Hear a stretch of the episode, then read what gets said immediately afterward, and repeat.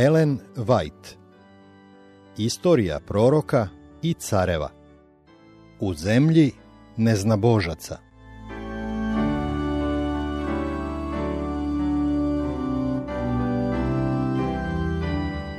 Četrdeset i treće poglavlje. Nevidljivi stražar. Ovo poglavlje zasnovano je na tekstu iz knjige proroka Danila, peto poglavlje.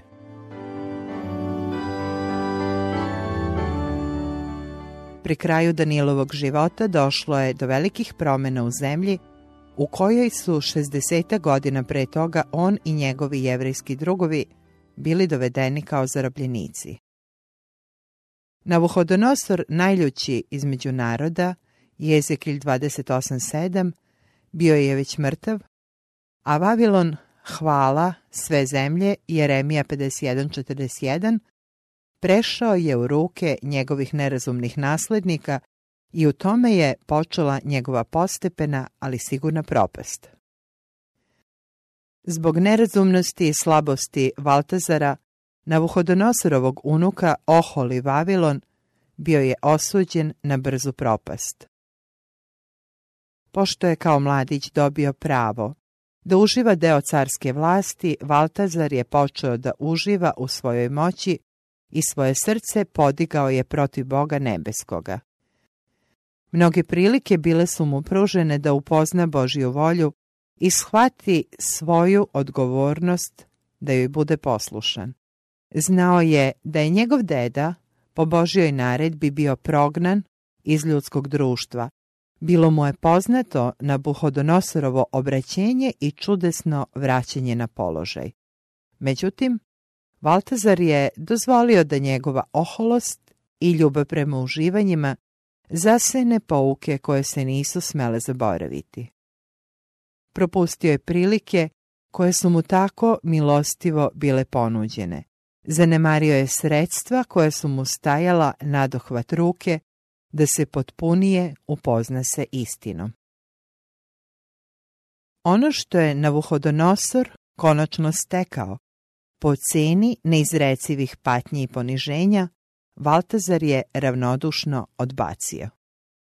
Nije dugo potrajalo i nevolja je zakucala na njegova vrata. Vavilon je opkolio Kir, nećak Darija Miđanina, vrhovni zapovednik Sjedinjenih armija Miđana i Persijanaca. Međutim, ušančen u svojoj naizgled neosvojivoj tvrđavi, iza njenih masivnih zidina i bronzenih vrata, zaštićen rekom Eufrat, snabdeven obilnim zalihama, raspustni monarh osjećao se sigurnim i provodio je vreme u zabavama i razvratu. U svojoj oholosti i bezobzirnosti, zaveden osjećanjem sigurnosti, Valtazar je priredio veliku gozbu 1000 knezova svojih i pijaše vino pred 1000 njih. Sve privlačnosti koje su se mogle pribaviti bogatstvom i moći doprinosile su sjaju prizora. Prekrasne žene, blistavo ukrašene, kretale su se među gostima na carskoj gozbi. Inteligentni i obrazovani ljudi bili su među njima. Kneževi i državnici pili su vino kao vodu, prepuštajući se njegovom otupljujućem uticaju. Kada je razum besramnim pijančenjem bio zbačen s prestola, kada su nagoni i strasti stekli prevlast, car je lično preuzeo vođstvo bučnog orgijanja. Dok se gozba nastavljala, zapovedio je da se donesu sudovi zlatni i srebrni, koje beše odneo Nabukodonozor, otac mu iz crkve Jerusalimske, te da iz njih piju car i knezovi mu i žene njegove i inoče njegove. Car je hteo da dokaže da njegovim rukama ništa nije suviše sveto. I donesuše zlatne sudove i pijahu iz njih car i knezovi njegovi, žene njegove i inoče njegove. Pijahu vino i hvaljahu bogove zlatne i srebrne i medene i drvene i kamene. Valtazar je malo pažnje posvećivao mislima da ovu idolopokloničku zabavu prati nebeski svedok, da neprepoznati božanski stražar posmatra ovaj prizor obesvećenja, da sluša hulničko veselje, da posmatra idolopoklonstvo.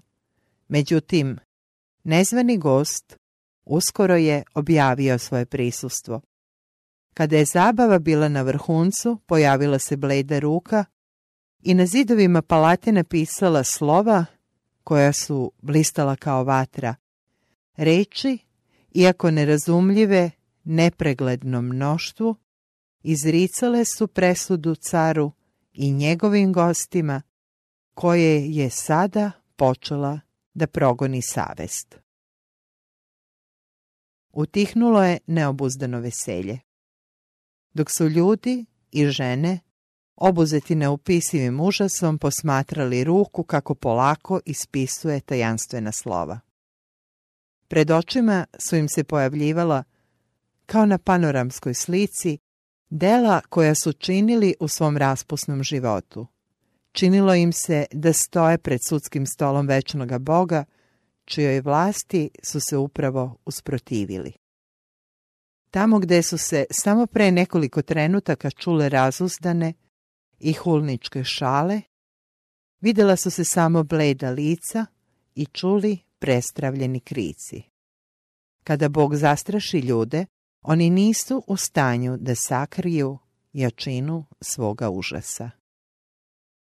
Od svih prisutnih dostojanstvenika najviše se uplašio sam Valtazar. On je više od svih ostalih i bio odgovoran za pobunu protiv Boga, koja je te noći na vavilonskom području dostigla svoj vrhunac.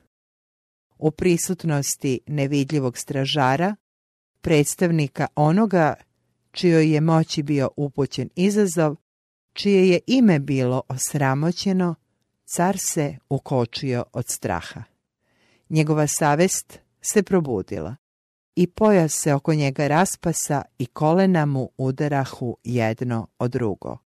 Valtazar se bezbožno podigao protiv Boga nebeskoga i pouzdao u svoju moć, ne pretpostavljajući da će se iko usuditi da kaže zašto to činiš. Međutim, sada je shvatio da će morati da položi račun za dobra koja su mu bila poverena, za prilike koje je propustio i za svoje prkosno ponašanje za koje ne može da ponudi nikakav izgovor. Car je uzalud pokušavao da pročita plamena slova. Pred njim je bila tajna koju nije mogao da shvati, sila koju nije mogao ni da razume, ni da izbegne. U očajanju obratio se svojim mudracima. Njegov usplahireni uzvik odjeknuo je u ušima okupljenih gostiju. Uzvik kojim je pozivao zvezdare Haldeje i Gatare da mu pročitaju natpis.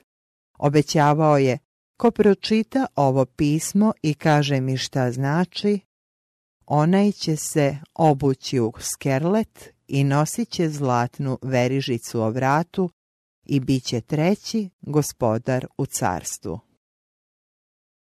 Međutim, uzaludan je bio njegov poziv pouzdanim savjetnicima.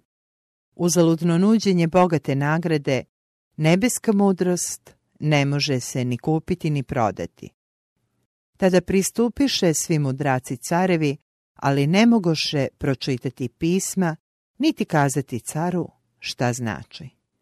Nisu bili ništa sposobniji da pročitaju tajanstvena slova od mudraca iz prethodne generacije koji su morali da protumače Nabukodonosorov san. Onda se carica majka setila Danila, koji je skoro pola stoleća pre toga objavio caru Nabukodonosoru san o velikom liku i njegovo tumačenje. Kazala je, care, da si živ doveka, da te ne uznemiruju misli tvoje i da ti se lice ne menja. Ima čovek u tvom carstvu u kome je duh svetih bogova i car Nabukodonosor, otac tvoj, postavi ga glavarem vračarima, zvezdarima, Haldejima i Gatarima, jer je velik duh i znanje i razlom zakazivanje snova i pogađanje zagonetaka i razmršivanje zamršenih stvari, nađe se u Danila, kojemu car nadenu ime Valtazar. Neka sada zovu Danila i on će kazati šta znači. Tada Danilo bi doveden pred cara. Potrudivši se da zauzme dostojanstveno držanje, Valtazar je rekao proruku: "Jesi li ti, Danilo, između roblja Judina koje dovede iz Judeje car, otac moj? Čuh za tebe da je duh svetih bogova u tebi i videlo i razum i mudrost velika da se nađe u tebi. A sada su dovedeni predame mudraci, zvezdari, da pročitaju pismo i kažu mi šta znači, ali ne mogu da kažu šta to znači. A za tebe ja čuh da možeš protumačiti i zamršene stvari razmrsiti. Ako dakle možeš pročitati ovo pismo i kazati mi šta znači, obući ćeš se u skerlet i zlatnu verižicu, nosit ćeš o vratu i bit ćeš treći gospodar u carstvu." Pred mnoštvom koje je bilo obuzeto užasom, Danilo, ne uzbuđujući se zbog carevog obećanja, stajao je u tihom dostojanstvu sluge najvišega, ne da progovori laskave reči, već da protumači poruku o kazni. Odgovorio je: "Darovi tvoji, neka tebi, i podaj drugome poklone svoje, ali ću pismo pročitati caru i kazati šta znači." Prorok je prvo podsjetio Valtazara na ono što je moralo da mu bude poznato, ali što ga nije naučilo poniznosti koja ga je mogla spasiti. Govorio je o Nabukodonozorovom grehu i padu i o gospodnjem postupanju prema njemu, o vlasti i slavi koja mu je bila dodeljena, o božanskoj kazni zbog njegove oholosti, o njegovom kasnijem priznanju vlasti i milosti Boga Izraeljeva, a onda smelim i naglašenim rečima ukorio je Valtazara zbog njegove velike pokvarenosti. Izneo je careve grehe, pokazao mu pouke koje je mogao, a nije izvukao. Valtazar nije pravilno pročitao iskustva svoga dede, niti je poslušao opomene koje su mu upućivali događaji koji su odigrali tako značajnu ulogu u njegovom životu. Bila mu je pružena prilika da upozna i posluša pravoga Boga, ali je nije uzeo k srcu i zato je trebalo da pretrpi posljedice svoje pobune. Prorok je objavio: "A ti, Valtazare, sine njegov, nisi ponizio srce svoje premda si znao sve ovo, nego si se podigao na Gospoda nebeskoga i sudove doma njegova donesoše predate i piste iz njih vino ti i knezovi tvoji, žene tvoje i inoče tvoje, i ti hvali bogove srebrne i zlatne, medene, gvozdene, drvene i kamene, koji ne vide, niti čuju, niti razumeju, a ne slavi Boga u čijoj je ruci duša tvoja i svi putevi tvoji. Zato od njega bi poslana ruka ova i ovo pismo bi napisano." Okrenuvši se nebeskoj poruci na zidu, prorok je pročitao: "Mene, mene, tekel u farsin." Ruka koja je napisala slova nije se više vidjela, ali su 4 reči i dalje blistale strašnom jasnoćom. Zadržana daha, mnoštvo je slušalo dok je ostareli prorok objavljivao. A ovo znače te reči: "Mene brojao je Gospod carstvo tvoje i do kraja izbrojao. Tekel, izmeren si na merilima i našao si se lak. Feres, razdeljeno je carstvo tvoje i dato Miđanima i Persijancima. Te posljednje noći nerazumnog orgijanja Valtazar i njegovi knezovi ispunili su meru svoje krivice i krivice Haldejskog carstva. Božija zaštitnička ruka više nije mogla da zadržava zlo koje se nadnosilo nad njim. Bog je svojim mnogostrukim dobrima pokušavao da ih pozove da poštuju njegov zakon. Leči smo Vavilon, ali se on ne isceli. Jeremija 51.9. Objavio je o onima čija je krivica sada dopirala do neba. Zbog neobične izopačenosti ljudskog srca, Bog je konačno izrekao neopozivu presudu.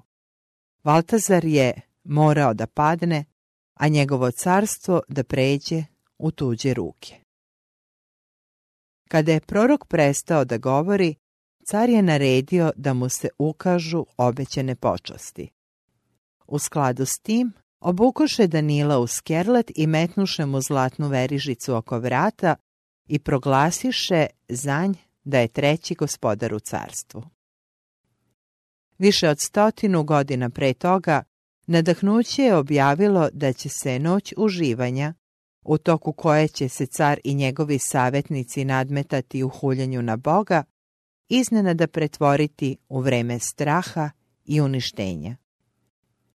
Sudbonosni događaji brzo se smenjuju, sada su počeli da se zbivaju jedan za drugim.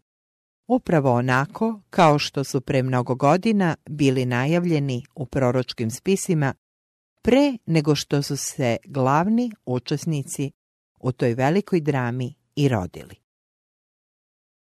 Dok se još nalazi u svečanoj dvorani okružen onima čija je sudbina već bila zapečaćena, caru je dostavljena poruka da je njegov grad zauzet, da neprijatelj pred kojim se osjećao tako siguran dolazi sa svih krajeva i da su se i vojnici prepali. Jeremija 51, 31 i 32.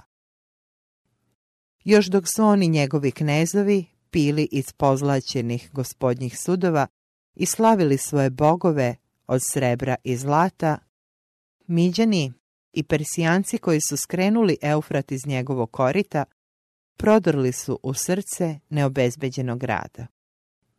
Kirova vojska stajala je pred zidovima palate, grad je bio pun neprijateljskih vojnika kao skakavaca i njihovi pobedonosni uzvici nadjačavali su očajničke krike zaprepašćenih razvratnika.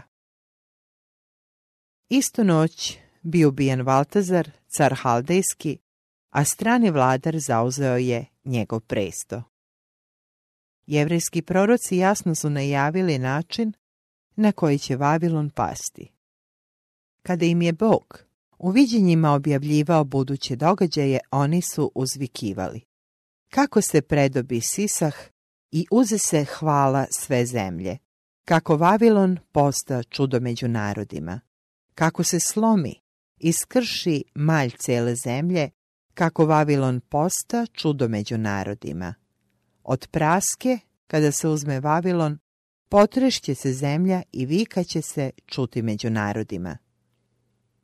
Ujedanput pade Vavilon i razbi se, jer dođe nanj, na Vavilon, zatirač i junaci se njegovi zarobiše, lukovi se njihovi potrše, jer je Gospod koji plaća, doista će platiti.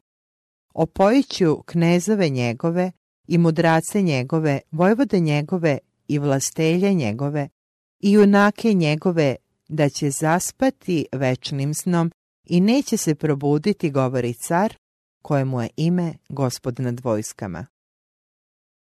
Ja ti metnuh zamku Vavilone, a ti se uhvati, nedoznavši, našao si se i uhvatio si se, jer si zaratio s Gospodom.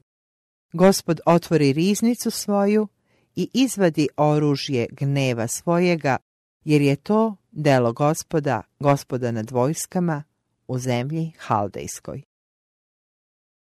Ovako veli Gospod nad vojskama: sila se čini sinovima Izrailjevi, i sinovima judinim, koji ih zarobiše, drže ih, neće da ih puste.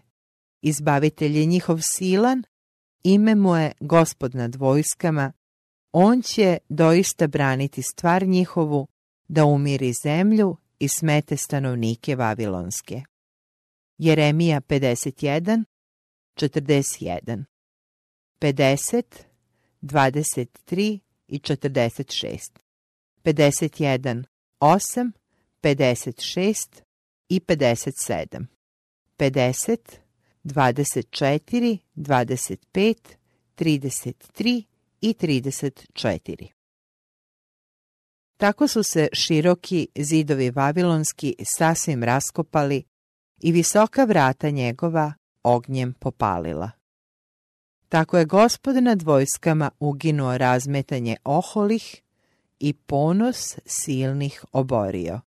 Tako je Vavilon ures carstvima i dika slavi Haldejskoj postao kao Sodom i Gomor, mesto prokleto za sva vremena.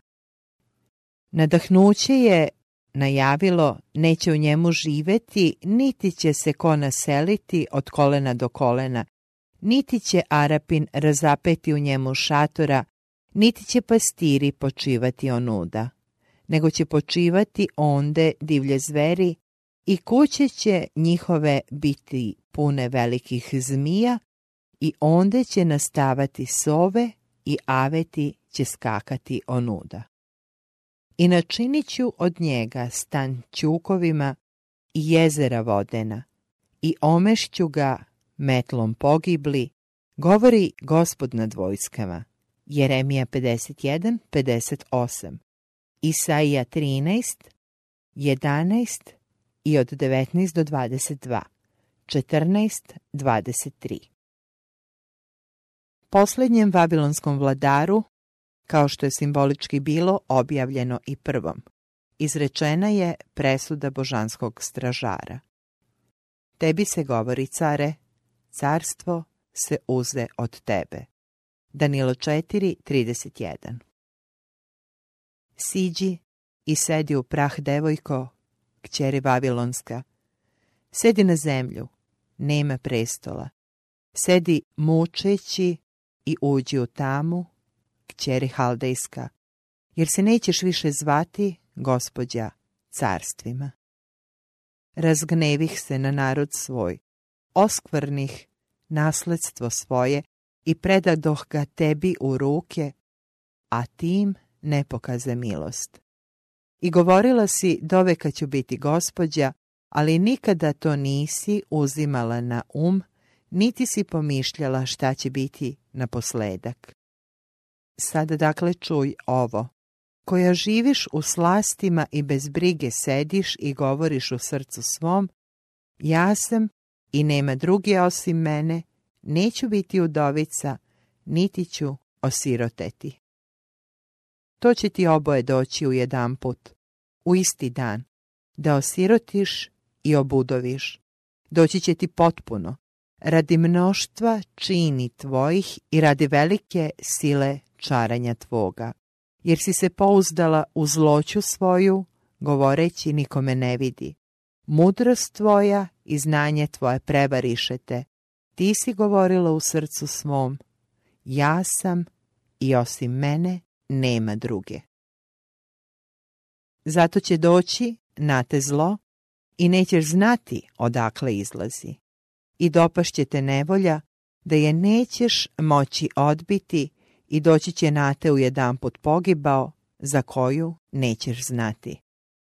Stani sada sa vraćanjem svojim i s mnoštvom čini svojih, oko kojih si se trudila od mladosti svoje, ne bi li se pomogla, ne bi li se okrepila. Umorila si se od mnoštva namera svojih, neka stanu sada zvezdari, koji gledaju u zvezde, koji proriču svakoga meseca, i neka te sačuvaju od onoga što će doći na te, gle, oni su kao pleva, ni sami sebe neće izbaviti od plamena, neće biti nikoga da te izbavi. Isaija 47 od 1 do 15. Svaki narod koji se pojavio na pozornici događaja dobio je dozvolu da zauzme svoje mesto na zemlji i da bi se pokazalo hoće li ispuniti namere stražara i sveca. Proročanstvo je opisalo pojavljivanje i napredovanje velikih svetskih imperija, Vavilona, Medo-Persije, Grčke i Rima. Sa svakim od njih, kao i sa narodima manje moći, istorija se ponavljala. Sve one imale su svoje vreme probe, sve su promašile cilj, slava im je izbledila i moći im je nestalo. Iako su narodi odbacivali Božija načela i tako izazivali svoju propast, božanska svemoćna namera nezadrživo se ostvarivala tokom vekova.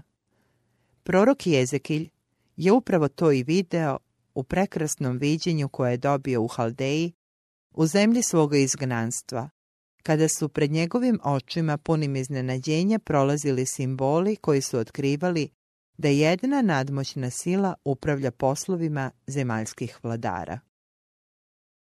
Na obalama reke Hevara Jezekilj je posmatrao vihor koji je na izgled dolazio sa severa, veliki oblak i oganj koji se razgorevaše i oko njega svetlost, a usred ognja kao jaka svetlost.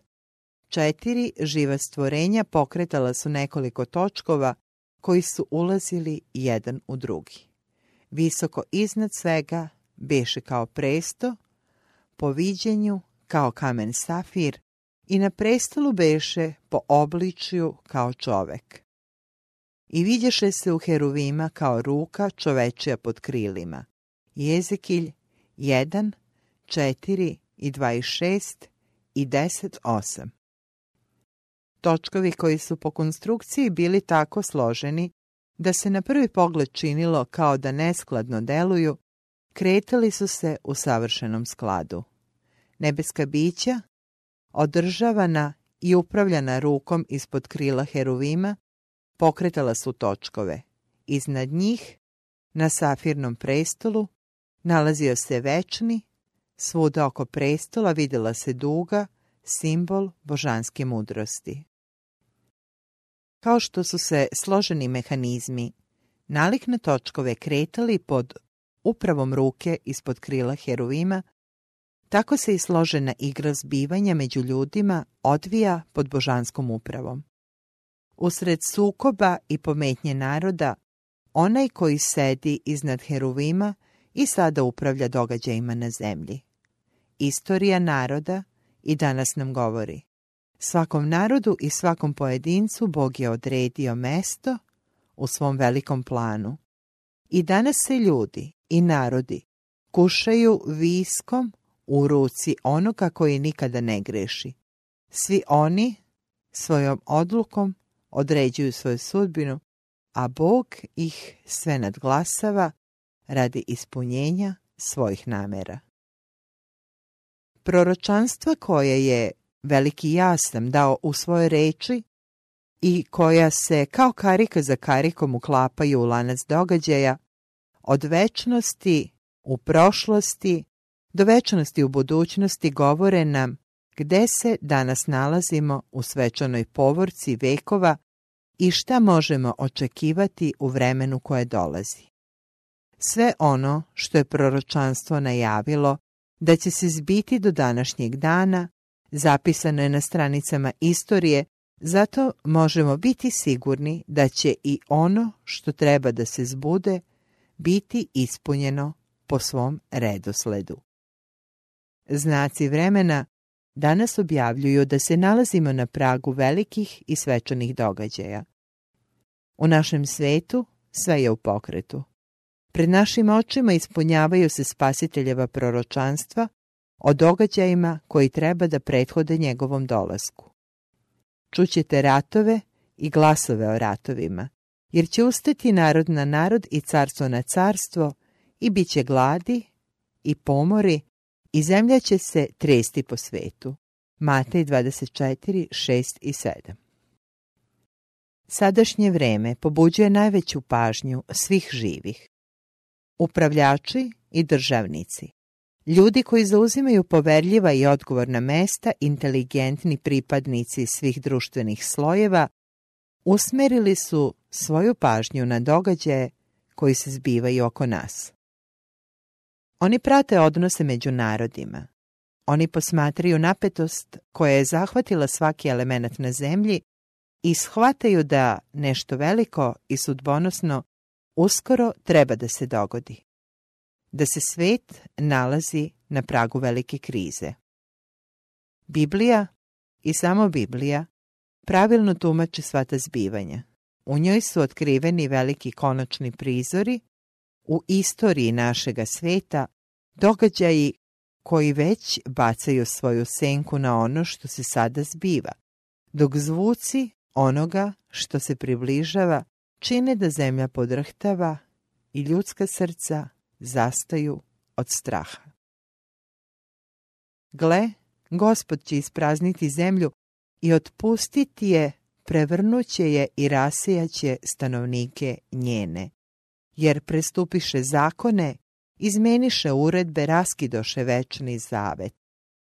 Tako će prokletstvo proždreti zemlju i zatrće se stanovnici njeni. Isaija 24 od 1 do 6. Jao dana, jer je blizu dan Gospodnji i doći će kao pogibao od svemogućega. Seme istrunu pod grudama svojim, puste su žitnice, razvaljene spreme, jer posahnu žito. Kako uzdiše stoka, kako su se goveda smela, jer nemaju paše i ovce ginu. Loza posahnu i smokva uvenu, šipak i palma i jabuka i sva drveta poljska posahnuše, jer nesta radosti između sinova ljudskih. Joilo 1, 15 do 18 i 12. Srce mi bije, ne mogu da ćutim, jer glas trubni čuješ, dušo moja, viku ubojnu. Pogibao na pogibao oglašuje se, jer se pustoši sva zemlja. Jeremija 4, od 19 do 20. Jao, jer je veliki ovaj dan, nije bilo takvoga i vreme je muke Jakovljeve, ipak će se izbaviti iz nje. Jeremija 30:7. Jer si ti, Gospode, pouzdanje moje, višnjega si izabrao sebi za utočište, jer anđelima svojim zapoveda za tebe da te čuvaju po svim putevima tvojim. Psalam 91, 9 i 11. Kćeri Sionska, onda će te iskupiti Gospod iz ruku neprijatelja tvojih. A sada se sabraše na te mnogi narodi, govoreći da se oskrni i da se oči naše nagledaju Siona, ali ne znaju misli Gospodnjih, niti razumeju namere njegove. Mihej 4 od 10 do 12. Gospod neće izneveriti svoju crkvu u vreme njene najveće nevolje. On je obećao izbavljenje. Najavio je, evo ja ću vratiti iz robstva šatore Jakovljeve i smilovaću se na stanove njegove. Jeremija 30:18. Tada će se ispuniti Božja namera, načela njegovog carstva uzvisivaće svi koji žive pod suncem.